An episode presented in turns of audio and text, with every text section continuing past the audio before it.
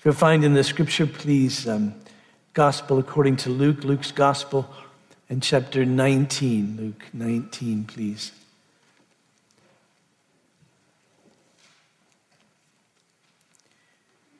If I may to read a rather long passage, I'll only get to half of it, but uh, to see it all, I think, is a helpful thing. So, Luke in chapter 19. We take this up praying, Father, be with us now. Open our eyes, let us see it and rejoice in it. In Jesus' name, amen. Luke 19, verse 28. This is the word of the Lord. And when he, that he there is Jesus, and when he had said these things, he went on ahead, going up to Jerusalem. And when he drew near to Bethphage and Bethany, the mount that is called Olivet, he sent two of the disciples, saying, Go into the village in front of you, where on entering you will find a colt tied, on which no one has ever yet sat. Untie it and bring it here. If anyone asks you, Why are you untying it? you shall say this The Lord has need of it. So those who were sent away went away and found it just as he had told them. And as they were untying the colt, its owner said to them, Why are you untying the colt? And they said, The Lord has need of it. And they brought it to Jesus, and throwing their cloaks on the colt, they set Jesus on it. And as he rode along, they spread their cloaks on the road. He was drawing near, already on the way down the Mount of Olives the whole multitude of his disciples began to rejoice and praise God with a loud voice for all the mighty works they had seen, saying, Blessed is the King who comes in the name of the Lord, peace in heaven and glory in the highest. And some of the Pharisees in the crowd said to him, Teacher, rebuke your disciples. And he answered, I tell you, if these were silent, the very stones would cry out. When he drew near and saw the city, he wept over it, saying, would that you, even you, had known on this day the things that make for peace. But now they are hidden from your eyes. For the days will come upon you when your enemies will set up a barricade around you and surround you and hem you in on every side and tear you down to the ground, you and your children within you. And they will not leave one stone upon another until you, because you did not know the time of your visitation. And he entered the temple and began to drive out those who sold, saying to them, It is written, My house shall be a house of prayer, but you shall make it a den of robbers. And he was teaching daily in the temple. The chief priests and the scribes and the principal men of the people were seeking to destroy him, but they did not find anything they could do, for all the people were hanging on his words. And then we say, The grass withers the flower falls, but the word of the Lord remains forever. So we enter this Holy Week as the church knows it. I want, if God will help me, just to go back to the last verse in First John. It was a surprising one, as you might remember. Because John ends his epistle, which we spent, I think, from September until just last Sunday, most Sundays, thinking through this little epistle. Um, he ends it with this sentence Little children, keep yourselves from idols. That was a bit startling, you might remember, because John hadn't really talked about idols, at least as far as we knew as we read through it. Uh, you read that verse, and uh, if you're like me, you begin to thumb back through the epistle saying, Has he talked about this already? Or is this just something he's, he's thought of? It seems rather out of the blue. But then we realize it's not out of the blue at all.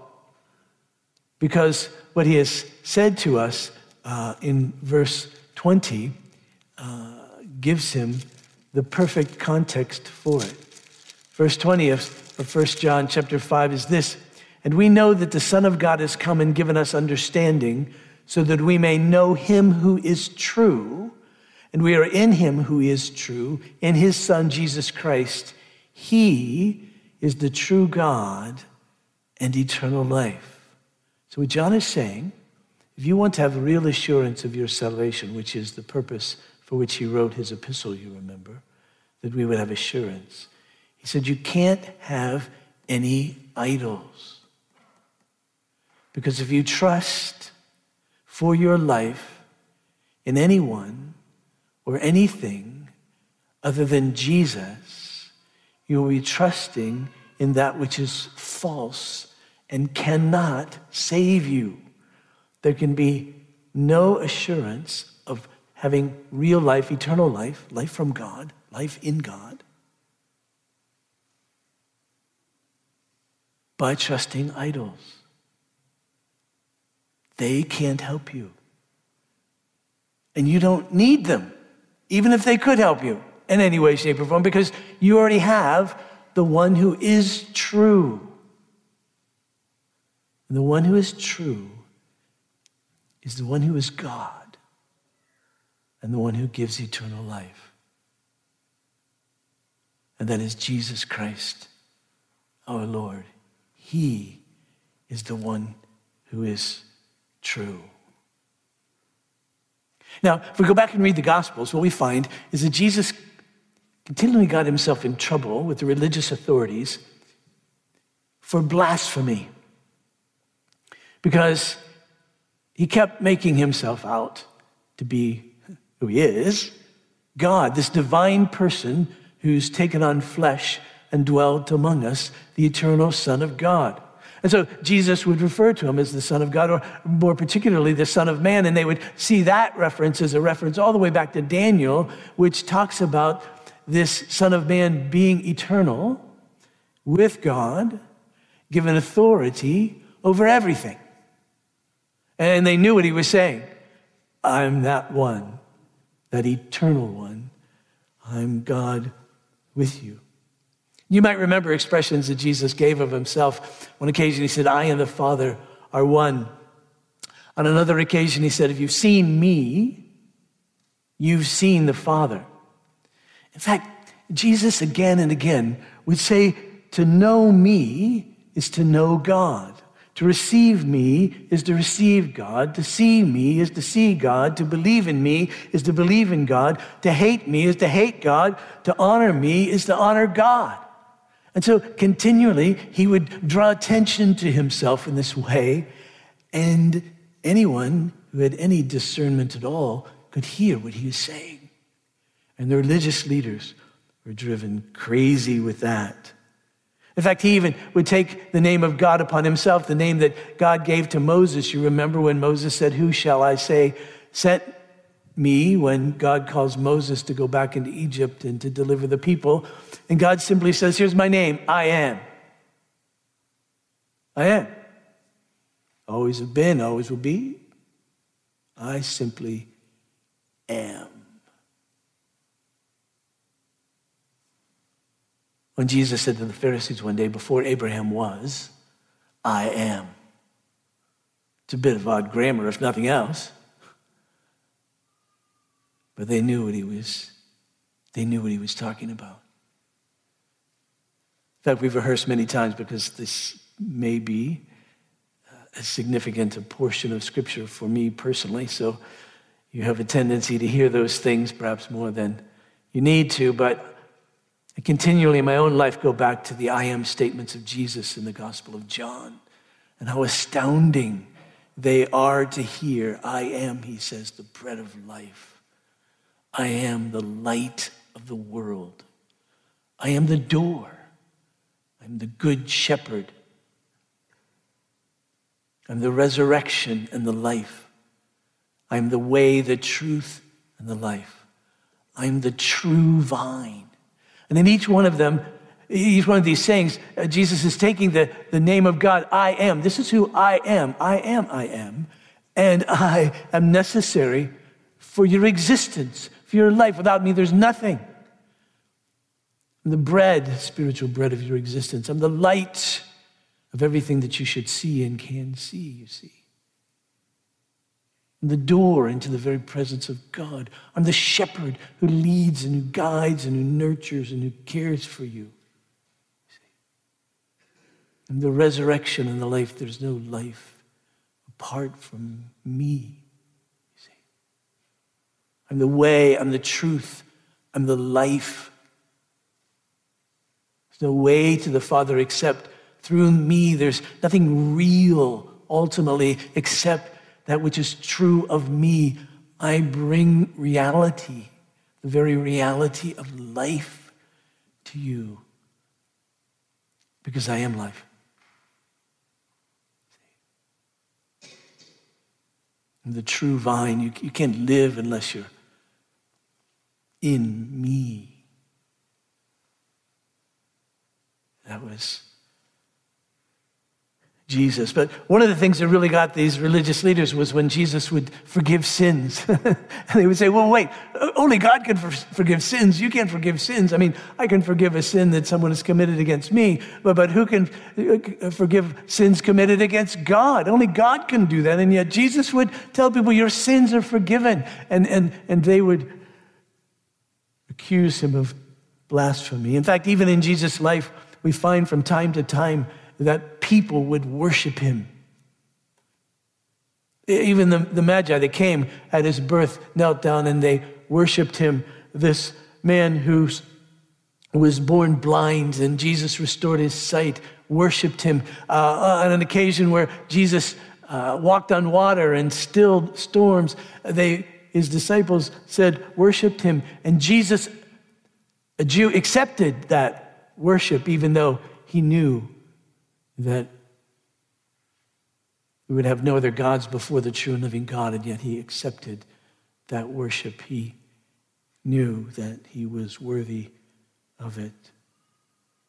They all knew the great Shema from Deuteronomy chapter 6. Hear, O Israel, the Lord your God is one. You shall love the Lord your God with all your heart, all your soul, and all your mind, and all your strength. Yet Jesus received this worship. He knew that he was this divine Son of God who took on flesh and dwelt among us. C.S. Lewis in Mere Christianity puts it like this He says, Among these Jews, there suddenly turns up a man who goes about talking as if he was God. He claims to forgive sins. He says he's always existed. He says he's coming to judge the world at the end of time. Now, let us get this clear. Among pantheists, anyone might say that he was a part of God or one with God. There would be nothing very odd about that. But this man, since he was a Jew, could not mean that kind of God. God, in their language, meant the being outside the world, who had made it and was infinitely different from anything else. And when you have grasped that, you'll see that this, what this man said was quite simply the most shocking thing that has ever been uttered by human lips. And you see, that's it. That's, that's the big question. It was the question of the days of Jesus. It's still the question right now. It's the question that every human being needs to deal with, and that is who is this Jesus? Is he really who he claimed to be? And that, you see, is what, is what is why we're here today. We, we know it. We know him. We know that all that he claimed about himself, that he was God with us, is really true, and thus he deserves our worship. Each of our hymns this morning was essentially addressed to the second person of the Trinity, to Jesus, to worship him. And that by John's definition in 1 John chapter 5 is not idolatry. Because in worshiping Jesus, we're worshiping this one who is true and who is eternal life. And to worship him means, yes, we bow before him. To worship him means that we praise him for who he is. He's God with us and to give him thanks for all that he's done, you see. We realize what he's done. And we submit to him to receive from him all that he gives because we know that's life. And there is life from no other. There's life in no other. Only from this one who is the Son of God. This Palm Sunday, that was really what was on the minds of everyone.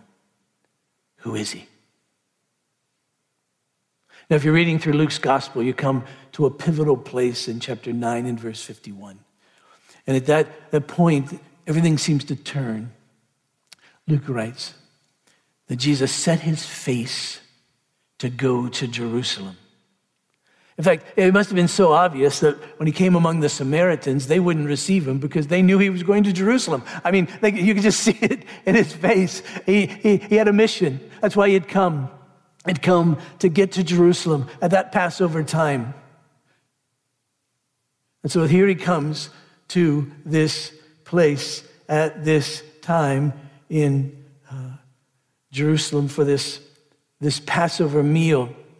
And as you know, Passover is one of the, the three um, Jewish festivals that the Jewish men, particularly people, had to come to Jerusalem to celebrate. And so here they were, pilgrims. Some would say tens of thousands, some would say hundreds of thousands, uh, coming into Jerusalem to swell the population of the city. Um, and they would come for this Passover. Now, they were coming, at least initially, uh, because they thought, well, we come for Passover. We're going to think through, we're going to celebrate, we're going to reflect upon uh, that first Passover when uh, our people were enslaved in Egypt, and, and, and God said, Take this lamb and, and, and kill it, and put the uh, blood on our doorposts so that the angel of death would pass over us. And, and, and we did, and we were then ultimately freed from our slavery. So they're thinking that Jesus is coming, and he knows it's the Passover.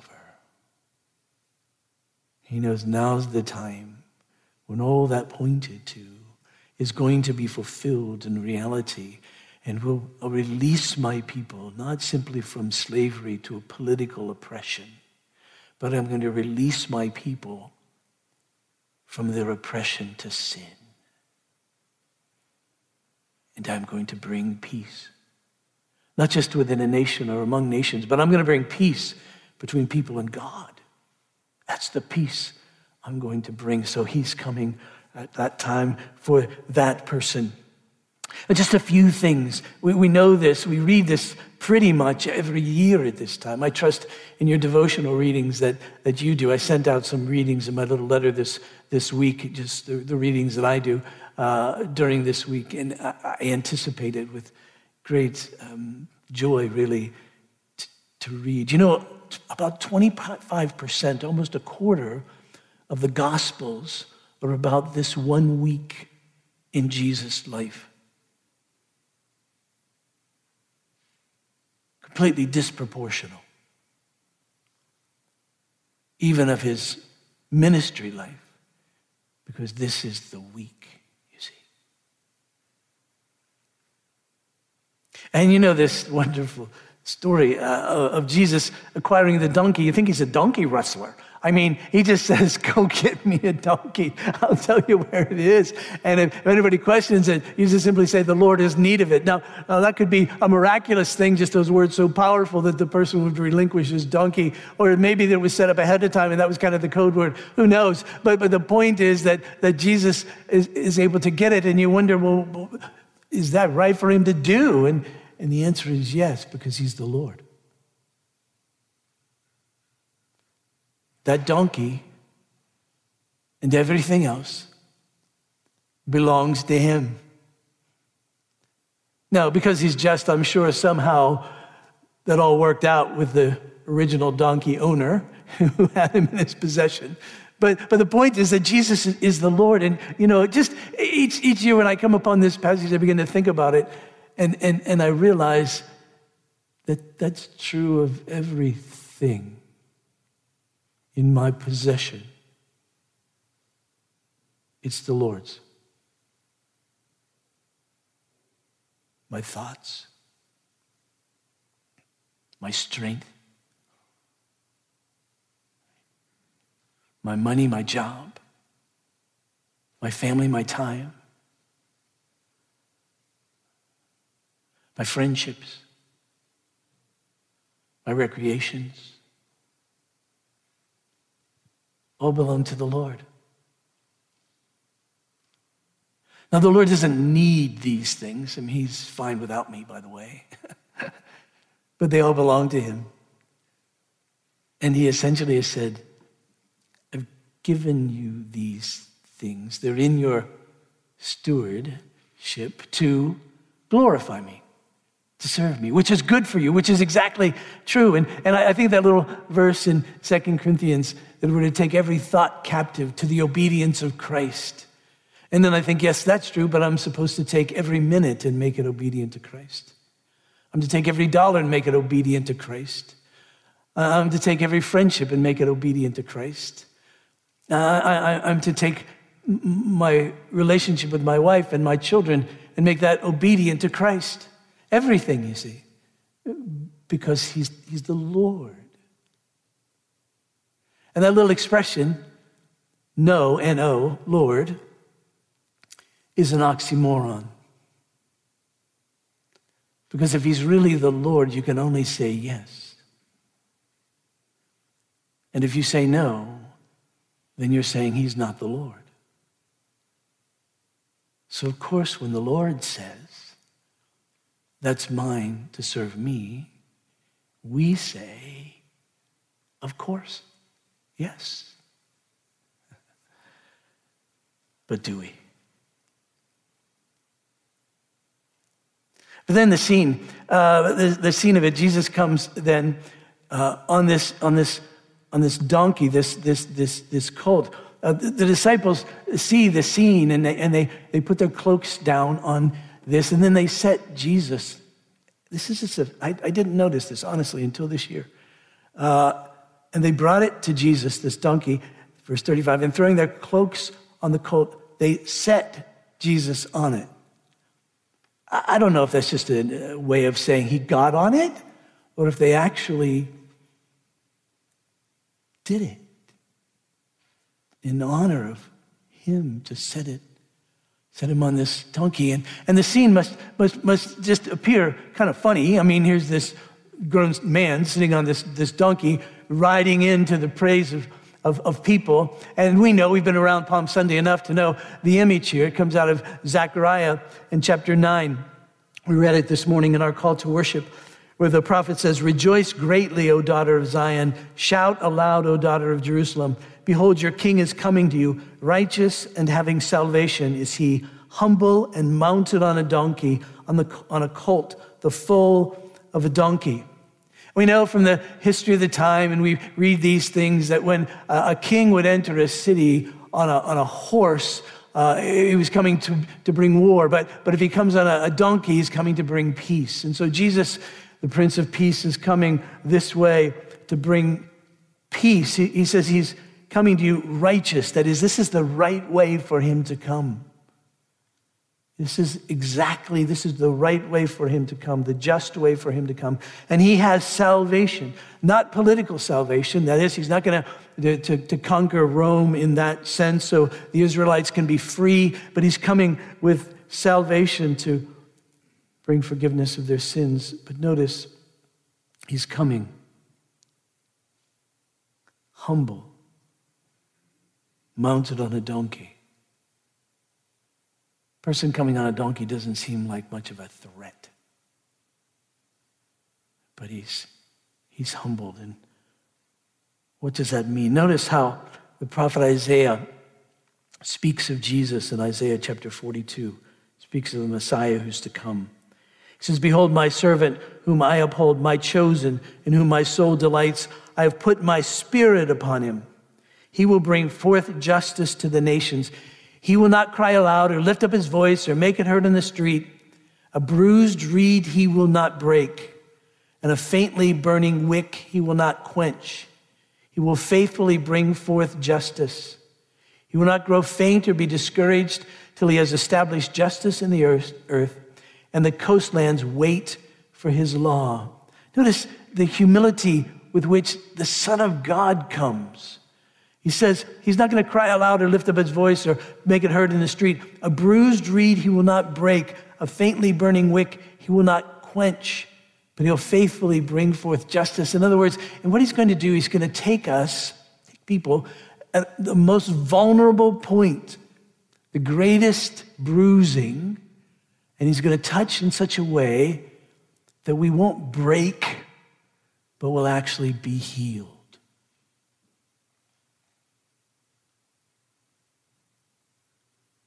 You know, take a burning flax, a wick, if you will, that's been just about ready to be extinguished, and he'll blow on it in such a way that it won't go out but burst forth into flames. How does Jesus describe himself in Matthew chapter 11? Come to me, he says, all you who labor and are heavy laden, and I'll give you rest. Take my yoke upon you, learn from me. And here's his self description For I am gentle and lowly in heart and you will find rest for your souls. For my yoke is easy and my burden is light. He comes in humility. John writes in John chapter 3 For God did not send his Son into the world to condemn the world, but in order that the world might be saved through him. John chapter 12.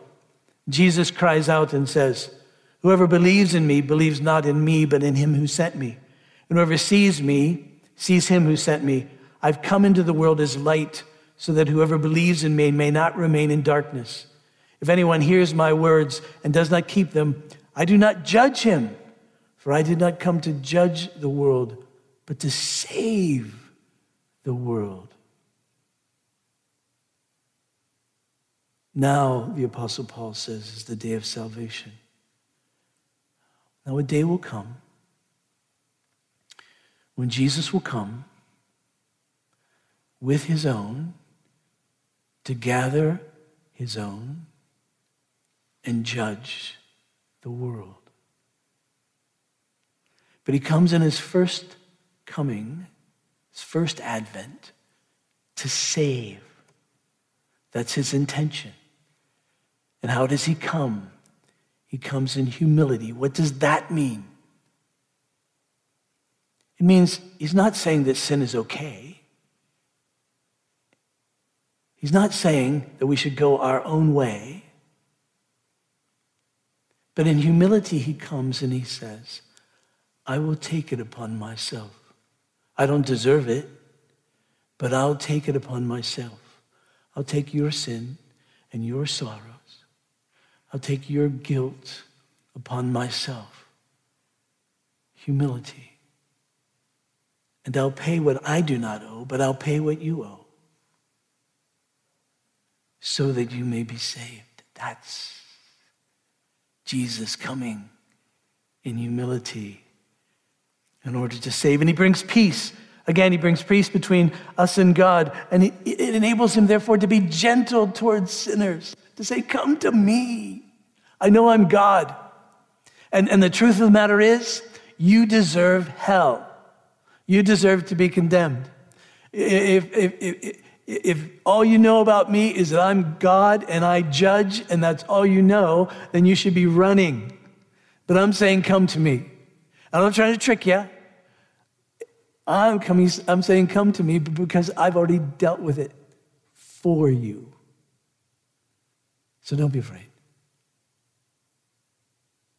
Don't be afraid. I, I know you're weary. You have to be. You've been dealing with this your whole life. This sin thing that's running from God, not being who you were really made to be. And Jesus says, you know, Come to me, because I, in humility, came. How does Paul put it in that wonderful passage in Philippians in chapter 2, which I would quote for you, but I always mess up one part, and I don't want to do that. He says, Have this mind among yourselves, which is yours in Christ Jesus, who, though he was in the form of God, did not count equality with God a thing to be grasped, but emptied himself by taking the form of a servant, being born in the likeness of men, and being found in human form, he humbled himself by becoming obedient to the point of death, even death on a cross. That's it. That's what he's announcing. He's, he's coming into Jerusalem. Uh, we'll see it. We'll have eyes to see someday. They would uh, in the not too distant future. But he's coming in. And so, what's then left for us? What's left for us when this Jesus, the very Son of God, humility takes upon himself the penalty for our sin so that its power can be broken over us? What's left for us? In one sense, nothing other than to admit our sin. To admit that we've run from God and deserve his wrath. To admit that we're powerless over this condition in which we find ourselves, over our sin. We're powerless. And while we've idolized this and idolized that, while we've trusted in this and trusted in that, we realize none of that can help us and save us. Oh, we've trusted in our good sense and we've trusted in our dollars and cents and we've trusted in our position among people. We seem better than others. I say, no, no, no, no. Now I trust in Christ alone. That's, that's the message of this one who comes. And then they begin to praise him. And I have to say, there's something deeply satisfying in me when I get to this part satisfying because uh, I think finally Jesus gets his due. You know, in the gospel, he kind of hides himself and he doesn't, he doesn't allow people to praise him that much. He just says, keep quiet about this. You know, a time will come when you'll see it better. So just keep quiet for now.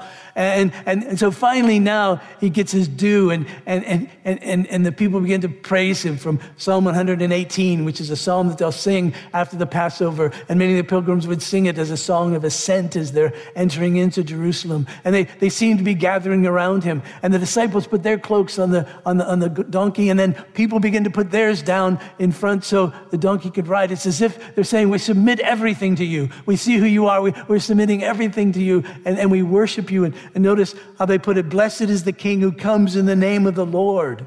And, and other of the writers of this scenes uh, quote a previous verse in Psalm 118, which we sang this morning Hosanna, save us. Blessed is he who comes in the name of the Lord. But you get, it's more than just, just heaping praise upon a man, but he, they're, they're worshiping him.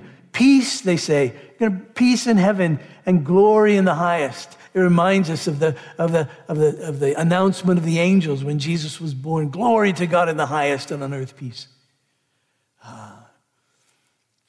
They're worshiping, worshiping Jesus. The Pharisees get it. It upsets them on two levels. One, blasphemy. How can he accept this? And the other is their own place is being taken by Jesus, and they don't like that. And so they say to Jesus, uh, tell, the, tell your disciples to stop this. And he says, No, no, no. If, if, if, if I do, then the stones will cry out, and they'll be satisfied for creation is always groaning until I return. You see it. Jesus is receiving worship that is to be attributed to God and to God alone. Because he's the true God. And he is eternal life. Now, he had entered the city. It's difficult to know exactly what the people were expecting once he got in the city, how he was going to bring all this about. Uh, they wouldn't have expected what was to come. Uh, we know that even as we read throughout the course of the week, which we'll do together. But he comes to that Passover meal and he lays out how he's going to do it. He gives them the battle plan. This is how I'm going to conquer sin and death.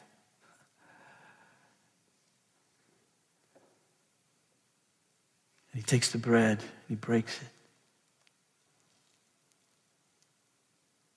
And he gives it to them. And he says, This is my body, which is given for you. In the same way, then, he takes the cup at that table. And this too, after giving thanks, he gives to them and he says, This cup is the new covenant in my blood shed for many for the forgiveness of sins. Do this in remembrance of me. And the apostle adds, as often as you eat of this bread and drink of this cup, you declare the Lord's death until he comes. Now, what are we declaring? We're declaring that now is the day of salvation. We're declaring his death. He came to save, and he came to save by way of his death. And we're declaring that until he comes. Because when he comes, he's going to come then to judge and to gather his own who've trusted in him. As we enter this Holy Week. Now, you know, when I say Holy Week, it's in quotes because every week is holy and every Sunday is holy. But you know what I mean. We've, we've kind of set this week apart just to concentrate our thoughts and affections on this time in the life of Jesus. And so as we enter this week, that's the question for each of us. Do we know who he is? Do we know what he's done? Do we know why he's done it? Are we idolaters? Or do we worship Jesus? Hmm. Let's pray, Father. Thanks for your grace. Thanks for the assurance that He, Jesus, is the true God and eternal life. Thank you that this is the day of salvation. Thank you that during this day your Spirit has come to us and revealed the truth of Jesus and open our eyes and our hearts and enable us to see and believe.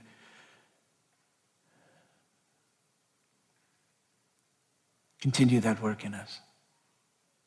That we'd see it once again the glory of Jesus coming in humility to give himself that we might live, to, to, to, to conquer sin and death by way of the cross, so that you'd be glorified in the salvation of your people. So seal that to us even now as we come. May we know we're in the presence of this one who has given himself and risen and ascended, to oversees all of his work that his people may come and believe even until the day of his return. And this I pray in Jesus' name. Amen.